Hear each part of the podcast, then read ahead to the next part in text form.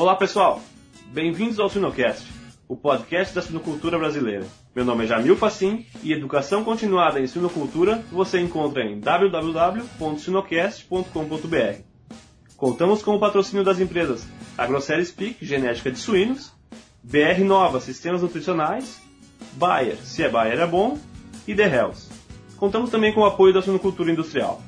O episódio 55 abordará o tema O que a PED ensinou à produção de suínos? Quem nos dá a honra da conversa é o professor do Departamento de Diagnóstico Veterinário e Produção Animal da Iowa State University, Dr. Daniel Linhares.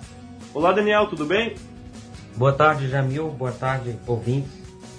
Bom, Daniel, de imediato eu agradeço por tu compartilhares o teu conhecimento conosco, não só nesse Sinocast, como em outros episódios, e enriquecer o conteúdo do nosso site. Bom, eu que agradeço a oportunidade de estar mais uma vez conversando com vocês no Sinocast. Perfeito. Então tá, Daniel, vamos falar de sinocultura.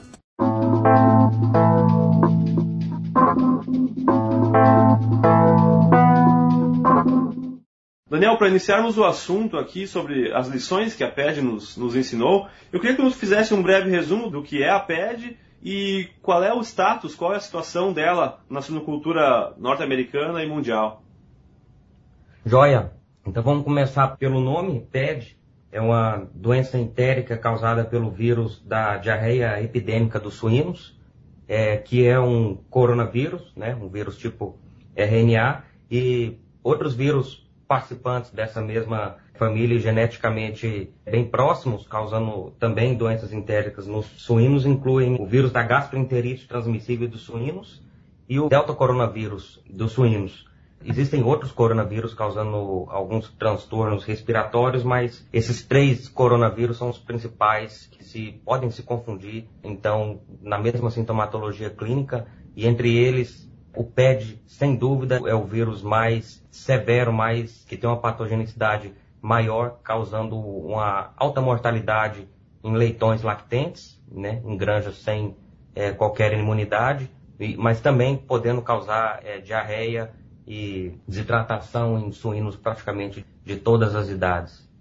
Essa seria então uma, uma introdução rápida do que é PED e para a segunda parte da sua pergunta sobre onde estamos com com PED, vou usar aqui um, um levantamento feito pelo professor é, Dr. Bob Morrison da Universidade de Minnesota, onde ele acompanha semanalmente a, a incidência é, acumulada de, de PED desde o início da infecção nos Estados Unidos lá atrás, em 2013. Então, lembrando, o PED entrou nos Estados Unidos em, em 2013 e desde então o professor é, Bob vem acumulando, o, vem documentando a incidência acumulada é, de PED. A cada julho ele zera a, a, quantidade, certo? Então vai de julho de um ano até junho do, do outro ano.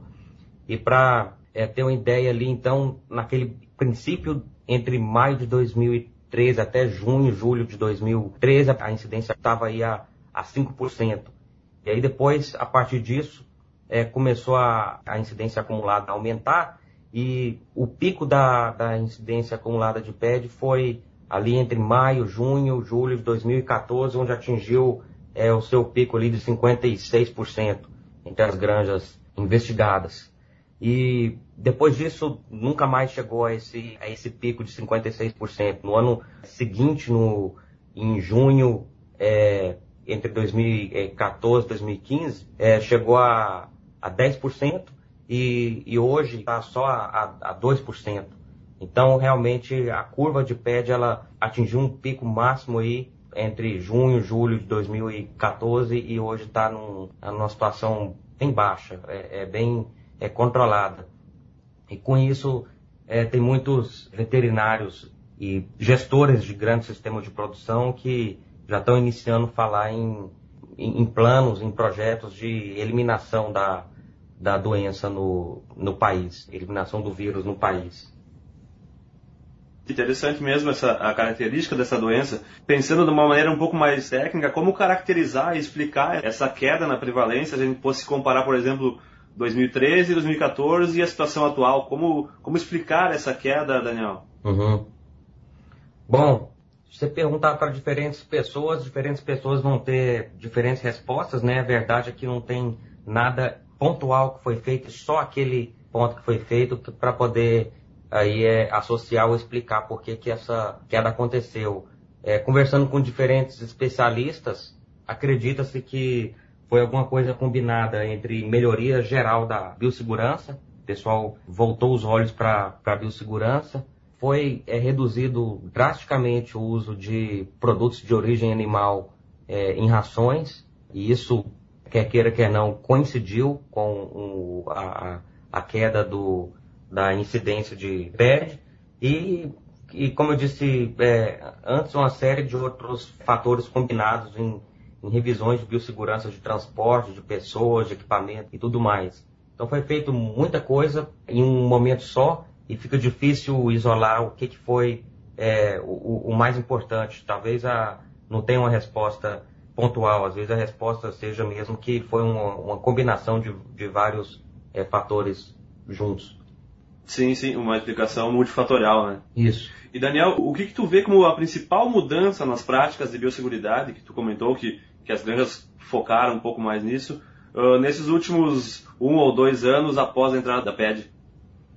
É, então, de novo, acho que um grande recado que PED deu para a segurança é que biossegurança nunca é pouco e biossegurança nunca é assunto do passado, né? Não é porque você já tem, vamos dizer que é uma granja comercial e no caso aqui dos Estados Unidos já tem PED, já tem terço, já tem micoplasma, já tem influenza ou circovírus que, pronto, eu não preciso mais de biossegurança, eu já sou positivo para tudo. Uma coisa que mudou foi que as pessoas perceberam isso e começou a voltar a, a falar mesmo e, e dar importância para a biossegurança porque sempre vai ter o próximo agente, sempre tem tido o próximo agente, a história é, recente mostra isso, né? E olhando para frente não dá para pensar por que, que vai ser diferente. Então, aí depois de PET já, já teve emergência de Seneca vírus A, mas enfim, é outro exemplo de que é, patógenos é, emergem. Então, tem é, revisões frequentes em biossegurança, de novo, de pessoas usando é, bancos de entradas é, na granja como um, um tampão a mais ali entre você deixar a bota e a roupa para você andar é, sem roupa para você tomar banho, para poder entrar na granja. Então não tem mais, além de, de ter a área suja, a área limpa, a gente agora está falando de, de camadas, né? Área 1, zona 1, zona 2, zona 3. E quanto mais camadas ou zonas tampões tiver, é maior o risco de, de não, não passar nada é, desapercebido. O pessoal também fazendo de tudo para poder diminuir o número de eventos que acontece na granja, por exemplo, tudo que você faz para poder reduzir o número de entrada de animais, ou reduzir o número de entrada de sêmen, ou reduzir o número de eventos de desmama. É, exemplos práticos para essas coisas. Se você tem autorreposição, não precisa ficar recebendo animal toda hora, ou se você tem um, um sistema de logística interessante que permite não receber sêmen todo dia, mas receber é, duas vezes por semana, e em algumas vezes uma vez por semana só, ou se você puder fazer, pessoal, voltando atrás e recalculando e repensando e, e implementando coisas como é, partos em banda, manejo de partos em banda. Se você pensar num modelo convencional, onde você desmama duas, três vezes por semana, se você desmama, vamos dizer, três vezes por semana, vezes 52 semanas no ano, você tem 156 eventos de desmama. Cada evento de desmama é um, é um caminhão entrando, é, é gente cruzando ali a barreira entre suja e limpa da granja então oferecendo risco de entrada de patógeno. Se com partos em banda você desmama a cada quatro semanas, pensar no modelo quatro semanal, você vai desmamar só 13 vezes por ano. Então, se de 150 e poucas oportunidades de, de contaminação da granja, você baixou para 13 vezes, né? Uma, é uma redução muito importante aí no número de eventos. Então, tudo está sendo revisado, tem sido revisado nos últimos anos e vai continuar sendo, para poder exatamente reduzir o número de oportunidades que a granja tem para se infectar. Né? Naquela exemplo de granja com autorreposição, se tem é, é, forma de você, junto com a sua é, empresa de genética, poder garantir que a reposição de animais vai ser feita de uma forma menos frequente ou quase que é, zerar a introdução de animais na granja e ao mesmo tempo que a evolução genética seja, seja constante, você também reduz o número de entradas de animais na granja e com isso é, reduz o número de é, eventos. Então, tudo que você puder fazer, tudo que as granjas fazem para poder reduzir esse número de eventos e, e, e, as coisas que tem que acontecer inegociavelmente, por exemplo, não tem como você reduzir o número de funcionários que entram na granja, é, colocar o, um, uma zona a mais, uma camada a mais ali para eles entrarem na granja depois de passar por um banco coisa desse tipo.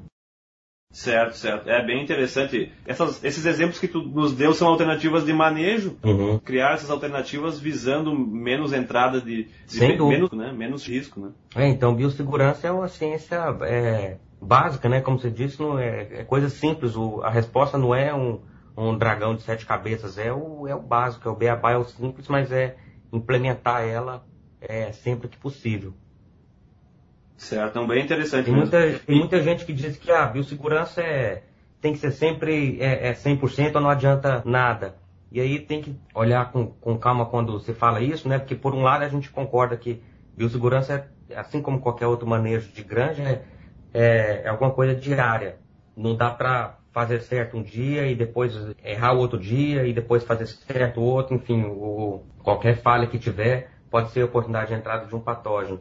Mas também não, não significa dizer que é, meu vizinho já é positivo para gente A, B e C, eu estou numa região de alta densidade e, e tenho várias falhas de biossegurança, então, já que minha biossegurança é ruim, eu vou. Para que, que eu vou tomar banho para entrar na granja? Para que, que eu vou ter uma quarentena? Para que, que eu vou investir mais em biossegurança se eu já estou em risco? Então, não, não vou fazer. Né? Aí, para esses casos, aí, a gente lembra que biossegurança é sempre reduzir riscos. Certo, bem interessante. E claro, a gente vê que o nível da biosseguridade nos Estados Unidos é, vamos dizer assim, referência para nós, do Brasil. E no nível que vocês estão aí, uh, qual é o próximo passo a ser dado? O foco persiste na ração ou existe outros pontos a serem focados, Daniel? Essa é uma boa pergunta. É, muita gente tem a, a sensação de que a biossegurança no Brasil é ruim e que a biossegurança nos Estados Unidos é boa. E é certo dizer que o, o estado da arte da biossegurança, ele existe aqui. Existem granjas que são que têm o ar filtrado, que tem todas essas camadas para entrar na, na granja, que tem partos em banda, que tem reposição interna, que recebem sêmen é, em frequência reduzida e tudo mais. Mas diria também que essas granjas não, não, não representam a suinocultura é, inteira nos Estados Unidos. Tem granja boa e tem granja péssima e tem granja mediana, né?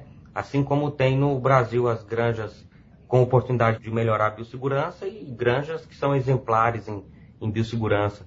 Então, acho que em todos os cantos existem é, oportunidades para melhorar esses pontos que a gente discutiu lá atrás e principalmente voltando nesses eventos que acontecem com muita frequência, como por exemplo a biossegurança de pessoa, biossegurança de, de transporte e biossegurança de equipamentos, suprimentos que entram na, nas granjas todos os dias.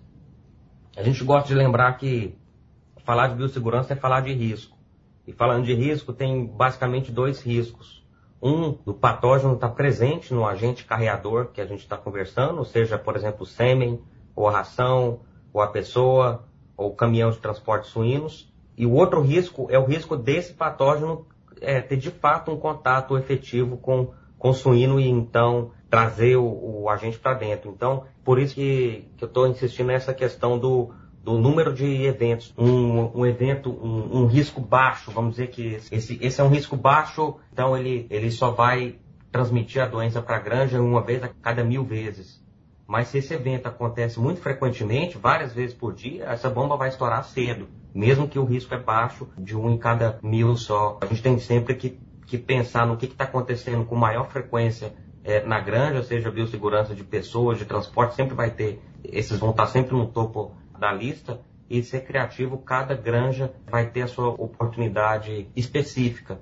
Existem várias cartilhas de biossegurança, vários pontos, os 10 pontos principais da biossegurança, ou os 5 pontos principais da biossegurança, enfim, manuais de biossegurança. O, o mais importante é, falando de oportunidade para cada granja, é reconhecer que cada granja vai ter o seu próprio risco, a sua própria composição de risco baseado na, na frequência que acontece e, e, do grau de importância de cada aspecto e a gente debater ou, ou achar soluções para cada granja ou cada sistema específico. E quanto à ração, Daniel, o foco tem sido alguma coisa relacionada à ração, tanto com o transporte como os ingredientes? Falando de ração, é, alguma coisa melhorou no, em questão à biossegurança nas fábricas e pontos de distribuição de ração, reconhecendo que o caminhão de ração ele pode ir na, numa granja contaminada e depois é, voltar para a fábrica e contaminar a própria fábrica de ração ou, ou, algum outro ponto de distribuição de ingredientes de, de ração. Então, é, isso tem sido revisado e nesse ponto, né, pensando não só em PED, mas em outras possíveis doenças, tem diminuído bastante a frequência é, de uso de produtos de origem animal na ração. Acho que seriam os, os, dois pontos principais falando de biossegurança de ração, né? Quer dizer, o, o transporte, foco no caminhão de transporte de de ração e o uso mais racionado de, desses produtos de origem animal na ração. Certo. Daniel, agora falando um pouco da, da questão de diagnóstico, como que a agilidade em diagnóstico de precisão e também o, o financiamento, o fomento à pesquisa, como ele pode afetar a biossegurança de granjas, tanto no Brasil como norte-americanas?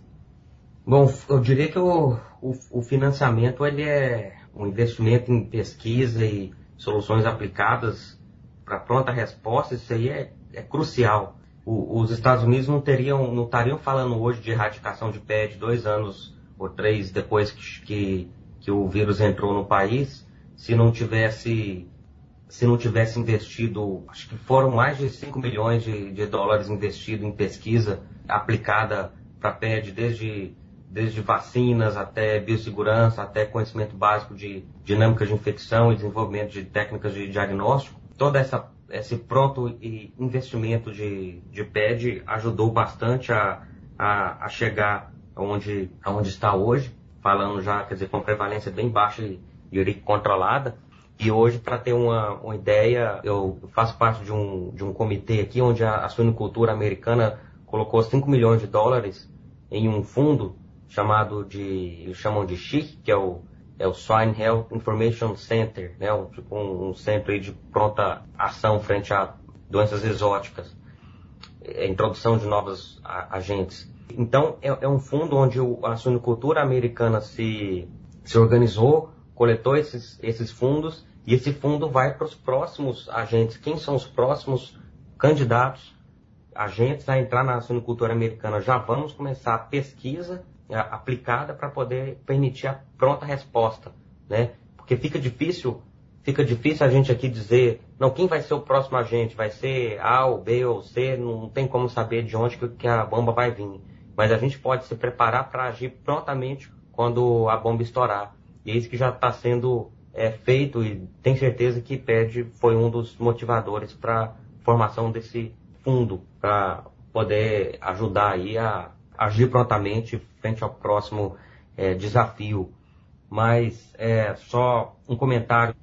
Eu não vou dizer nenhum, mas a, maioria do, do dinheiro para pesquisa vem da própria suinocultura, não vem do, do governo. Alguma coisa vem sim do, do USDA, mas a maioria, grande parte do, do fundo, ele vem do, das associações de, de produtores, vem de diferentes associações, mas todas de, de produtores coletam os fundos de cada animal que vai para o abate, alguns centavos por animal, e isso aí com o tempo vai engordando o fundo de alguma forma e deixa então a suinocultura americana pronta para frontação frente ao próximo desafio.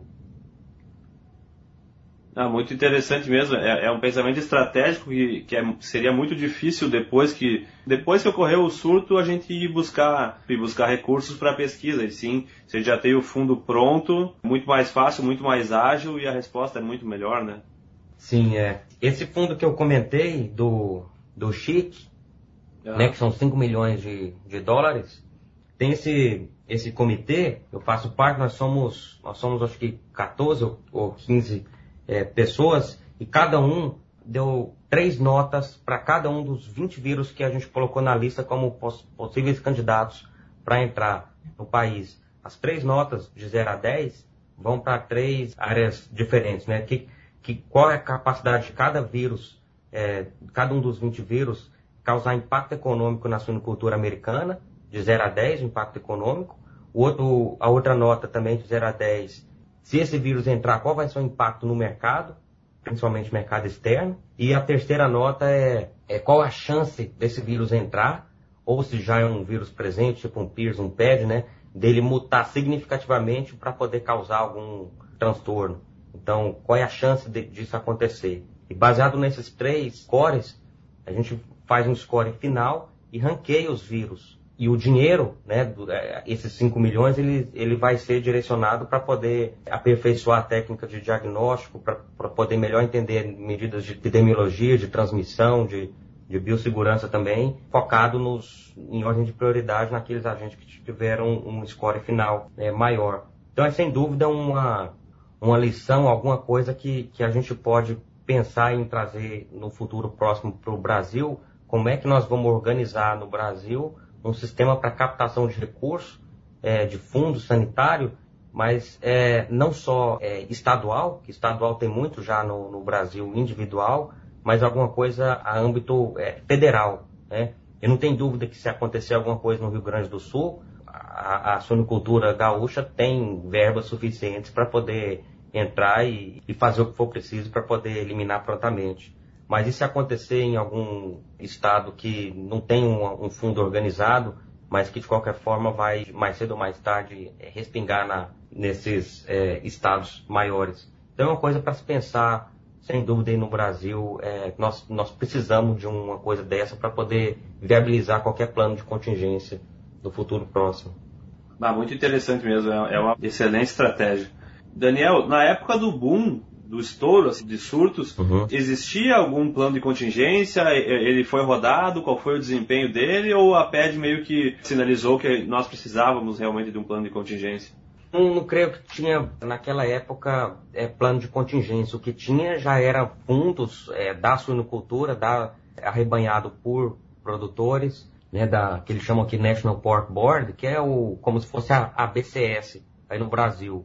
Esse, esses fundos foram direcionados em, em poucos meses, já, já 2 ou 3 milhões de dólares já tinham sido empregados para pesquisa aplicada. Quando o PED entrou aqui nos Estados Unidos, pouco se sabia sobre coisas básicas como o PCR e ELISA não estavam validados ainda, e muito menos é, é, vacina e, e, questão de duração da infecção, coisas desse tipo. Então, muita, muito dinheiro foi, foi usado para poder ganhar esse conhecimento rápido mas não foi plano de contingência, foi pronta ação e pronta é, é, reação da suinocultura, com bastante comunicação entre todos os, os elos da suinocultura, né? desde o produtor, os veterinários, as associações de produtores, o, as universidades né? com, com os laboratórios de diagnóstico, e claro, o governo americano também foi, foi bem é, ativo nas investigações de possível é, por onde que por onde que entrou e tentando todo mundo trabalhando junto para poder é, ajudar. Sim, é, eu, eu, vejo a comunicação como um ponto ideal também, que, que isso nós temos muito a melhorar. E daí com isso eu já queria uh, introduzir a próxima pergunta, que seria qual que seria a distância entre o Ministério, as empresas ou as associações, e, e se essa distância ela é diferente entre o Brasil e os Estados Unidos? Bom, pessoal que também reclama bastante, quer dizer, não é, não é um mundo perfeito. Às vezes o pessoal pensa lá nos Estados Unidos é uma comunicação é, exemplar e perfeita e, e, sem erro nenhum. Tem as oportunidades também aqui para melhorar. E da mesma forma que no Brasil, acho que a gente está é, é, caminhando para frente, né? Está amadurecendo e, e, cada vez mais é, trabalhando em conjunto aí entre, entre governo e iniciativa privada, né? incluindo os produtores. E eu acho que tem que ser daqui para frente, seja lá onde está, se é aqui nos Estados Unidos, se é, ou se é no, no Brasil, é pensar nessa, nessas oportunidades de criar é, grupos de trabalho é, multidisciplinares com integrantes da, da iniciativa privada, do mundo acadêmico, do, do, do governo, é, e incluindo as, as, associações que eu acho que de produtores que são essas que tem que é, puxar o carro. É, muita gente fala que, ou pensa que não é o governo, isso aí é o, o governo que tem que fazer e, e, e, não faz, então nós não vamos fazer também.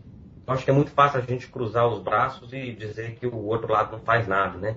Acho que tem que, cada um do elo, é, seja onde você está na sua cultura, seja na iniciativa privada ou, ou no governo, ou na, ou na área acadêmica, tem oportunidade de, de, de puxar o carro. Eu acho que tem oportunidade de emergir aí uma, uma liderança para poder unir esses, esses elos aí, que sem dúvida é, no Brasil ainda é livre de muita coisa importante, como o PED, como o PIRS, como o TGE, né? E olhando para frente, é, novos patógenos vão surgir. Então nunca, nunca é tarde para a gente iniciar essas iniciativas no, no Brasil. Muito interessante mesmo, Daniel. E, Daniel, com certeza as empresas que duelaram com a PED, vamos dizer assim, as granjas que enfrentaram a, a PED, elas tiveram diferentes desempenhos. Uh, quais que tu classifica como as ações mais importantes das empresas que melhor enfrentaram a PED? Uhum. É verdade que eu já visitei granja onde os índices de mortalidade, de produtividade, é, recuperaram depois de três, quatro, até cinco semanas depois da introdução inicial. E também como já visitei granjas que depois de um ano, depois de mais de 50 semanas, ainda estava tendo um repique de, de, de constantemente. Então acho que uma das grandes diferenças entre, entre essas granjas, né, o que, que tem em comum entre as granjas de, que, é, é de sucesso que consistentemente eliminam é cumprir né, à risca os protocolos desenhados, os protocolos planejados para aquela granja. Né? Seja protocolo de biossegurança para evitar reintrodução, é, o recidiva, ou seja protocolo de, de gestão, de manejo mesmo dentro da granja. Bom, em resumo, é a eficiência na implementação à risca do plano que foi feito lá no, lá no início. Não vejo outra forma de explicar essa, essa diferença entre uma granja, pelo menos controlar né, a manifestação clínica do vírus em 4, 5 semanas, enquanto o outro leva 52 semanas. A diferença está exatamente na implementação dos, dos protocolos é, preconizados e na, e na biossegurança. Claro, claro. Uh, Daniel, a gente fazendo então um resumo de toda essa nossa conversa, qual seria então a real lição aprendida com a PED, principalmente aí nos Estados Unidos? Bom, acho que em resumo, o que a PED mostrou para a gente foi a oportunidade e o benefício, acima de tudo, da comunicação entre, entre os setores, né, os elos aí da suinocultura, a iniciativa privada, o mundo acadêmico, o mundo do, dos órgãos oficiais. Esses integrantes, eles têm que estar tá falando, eles têm que estar tá, é, é, juntos e não adianta isso ficar no papel, isso tem que ter grupos de trabalho reunindo, seja cada mês, cada dois meses, mas enfim, constantemente reunindo e debatendo sobre isso e, e criando essa, esse hábito de, de, de compartilhamento e falando sobre plano de contingência e ensaiando, né, simulando o que, que vai ser, o, o que, que vai acontecer quando o próximo agente entrar. Né? Eu acho que quando o Seneca vírus entrou no Brasil, no, no, no final do, do, ano passado, mostrou que o Brasil não estava nem perto preparado para lidar com a introdução de agente exótico. Né?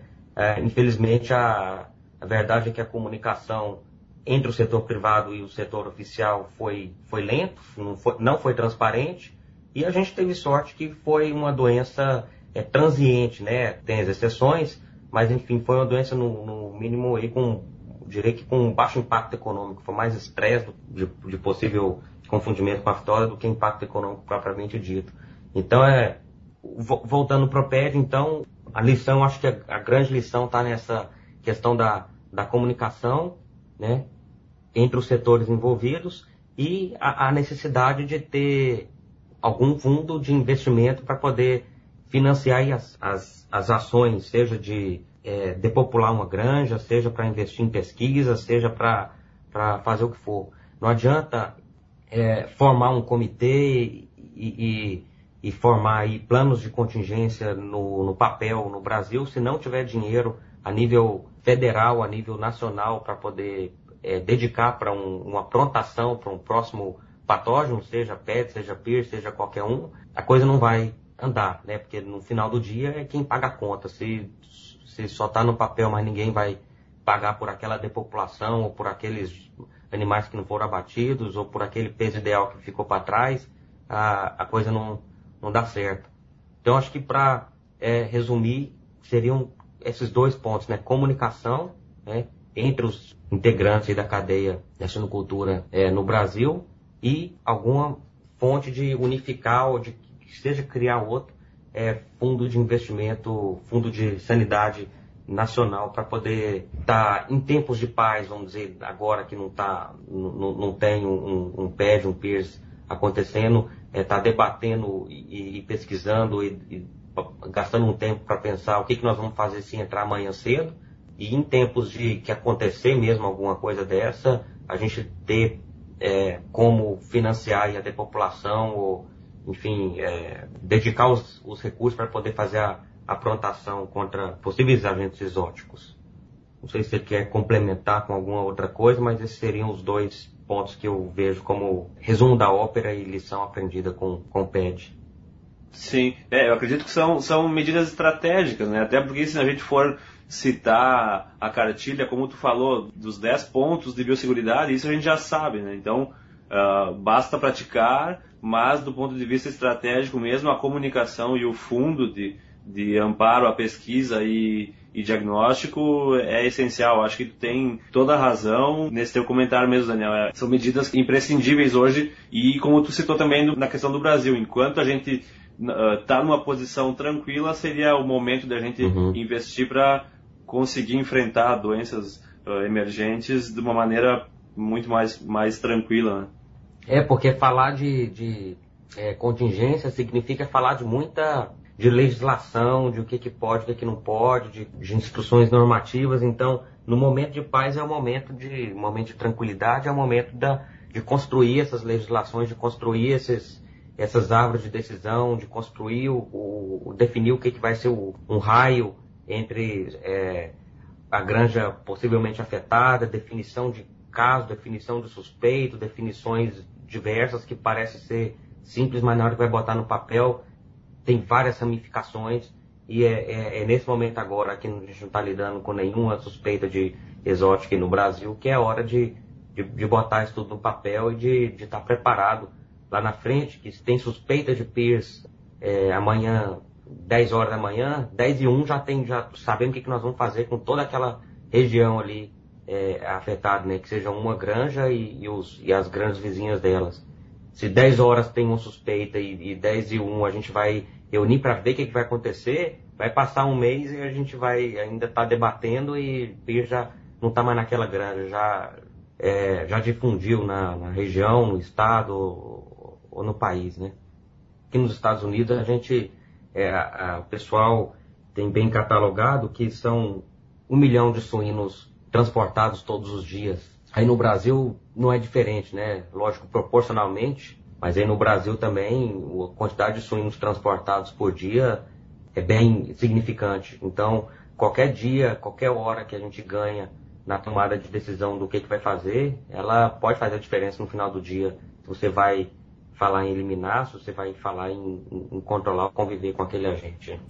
Muito interessante, Daniel. Eu, em nome do Sinocast, eu agradeço por, por tu compartilhar esse conhecimento aqui conosco. É sempre um prazer esse bate-papo contigo. Excelente. Obrigado, Daniel. Um abraço. Um abraço, eu que agradeço. Grande satisfação minha estar passando esse tempo aqui com vocês.